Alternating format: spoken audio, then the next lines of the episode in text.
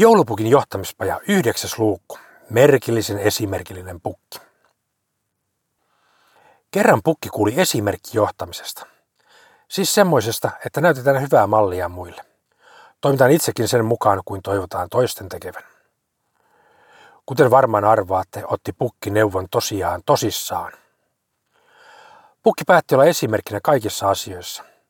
Hän oli aina ensimmäisenä pajalla ja sammutti illalla viimeisenä valot. Hän lyhensi taukojaan, kunnes taukoja ei enää ehtinyt olla lainkaan. Hän huhki nuttu hikisenä koko ajan. Tontut tarttuvat pukin tarjoamaan syöttiin. Hekin pidensivät päivänsä. Tämän takia pukin piti pidentää omaansa entisestäänkin. Tontut lopettivat myös taukojen pitämisen. Paja alkoi haista nuttuhiestä aika pahalle. Alkoi olla vaikeaa hengittää.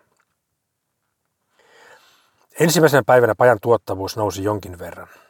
Toisena päivänä läpimenojat olivat huipussaan, mutta sekundassa prosentti tuplaantui.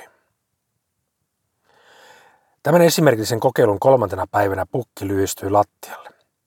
Lämpöhalvaus, rasitusromahdus ja ylikierrossyndrooma, totesi tohtori Kuminkinen pukin tutkittuaan. Kuminkinen torui pukkia. Olet pukki et teollisuusrobotti. Tämän lisäksi olet ylittänyt jo pukkien varhaiskeski Palautuminen on tärkeää kaikissa kovissa suorituksissa ja palautuminen vielä hidastuu iän kertyessä. Edes huippurheilija ei voi juosta maratonia joka päivä. Nyt pukki, järki käteen. Pukki tarkasteli ja pyöritteli harmaita aivosolujaan käsissään. Toden totta, ei ole pukki robotti eikä tontut varsinkaan. Pitääpä miettiä tämä esimerkillisyys uusiksi. Seuraavana päivänä pukki palasi pajalle päivän vanhempana ja paljon viisaampana. Aluksi hän tervehti jokaista tonttua esimerkillisen iloisena ja nauravaisena. Tonttuihin tarttui. Sitten hän toimi esimerkillisen keskittyneesti ja rauhallisesti. Tonttuihin tarttui ja sekundenteko loppui. Tämän jälkeen hän piti oikein esimerkillisen rentouttavan tauon. Niin tontutkin. Jo seuraavan päivänä kilisteltiin klökimukeja uuden tuottavuusennätyksen kunniaksi. Pukin neuvo.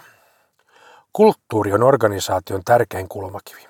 Siis se, miten ja millä säännöillä toimitaan ja kohdellaan toisia. Johtajan tulee toimia esimerkillisen kulttuurin edistäjänä. Pukin viisi vinkkiä. Ensimmäinen. Kirjatkaa porukalla kulttuurina kulmakivet. Mikä on hyve ja mikä pahe organisaatiossa. Näitä kutsutaan usein myös organisaation arvoiksi. Keskustelkaa niistä esimerkkien valossa, jotta kaikki ymmärtävät, mitä ne oikeasti tarkoittavat. Toinen. Laittakaa nämä teesinne kaikkien näkyville, niin ettei mene päivääkään ilman, että ne palautuvat mieleen. Kolmas. Ole johtajana erityisen kurinalainen kulttuurin noudattamisessa. Mieti vaikka päivän päätteeksi muutama minuutti, miten edistit kulttuuria ja lipsailitko vahingossa niitä rikkomaan. Toimi seuraavana päivänä paremmin. Neljäs. Pidä nollatoleranssi siinä, että muutkin noudattavat kulttuurin kulmakiviä. Pienistä ja ensimmäisistä lipsahduksista huomata lempeästi, mutta kovena keinoja, jos yhteisiä pelisääntöjä ei noudateta. Viides.